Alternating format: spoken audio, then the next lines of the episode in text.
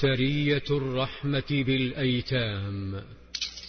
علت الشمس الرؤوس واشتدت الرمضاء وتلمضت الشفاه حول قربتي المرأة الخائفة التي تلاشت جرأتها وارتعد قلبها فراحت تستعطف النبي صلى الله عليه وسلم وهي التي وصفته قبل قليل بالصابئ.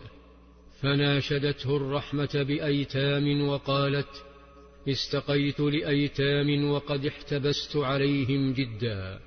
فقال صلى الله عليه وسلم والعيون تحدق بالقربتين ائتوني بإناء. انطلق أحدهم فأحضر إناء ومده لنبيه صلى الله عليه وسلم.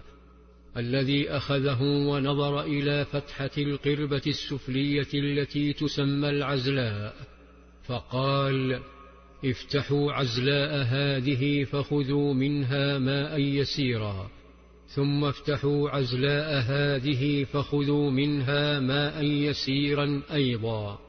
امتدت الأيدي تحل رباط القربة والمرأة تحدق بقربتيها بحزن ويأس وهي ترى ماءها يؤخذ منها وتعبها يسكب في إناء غيرها.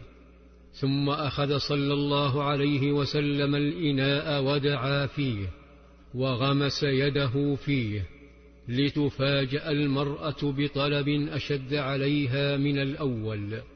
حين قال صلى الله عليه وسلم افتحوا لي أفواه المزادتين فتح فم القربة والقربة الأخرى فحثى من الإناء في هذه القربة قليلا وفي تلك قليلا ثم نادى أفراد سريته الأربعين فسقاهم بيديه وخدمهم بنفسه واحدا واحدا ثم أحضروا القرب والأواني فملؤوها ثم أحضر الرجل الجنب إناء فملأه وذهب بعيدا واغتسل وسط ارتجاف قلب المرأة واتساع عينيها وهي ترى قربتيها نهر ماء يتدفق دون توقف لتتسع أكثر وتفاجأ أكثر حين قال أسقوا ظهركم.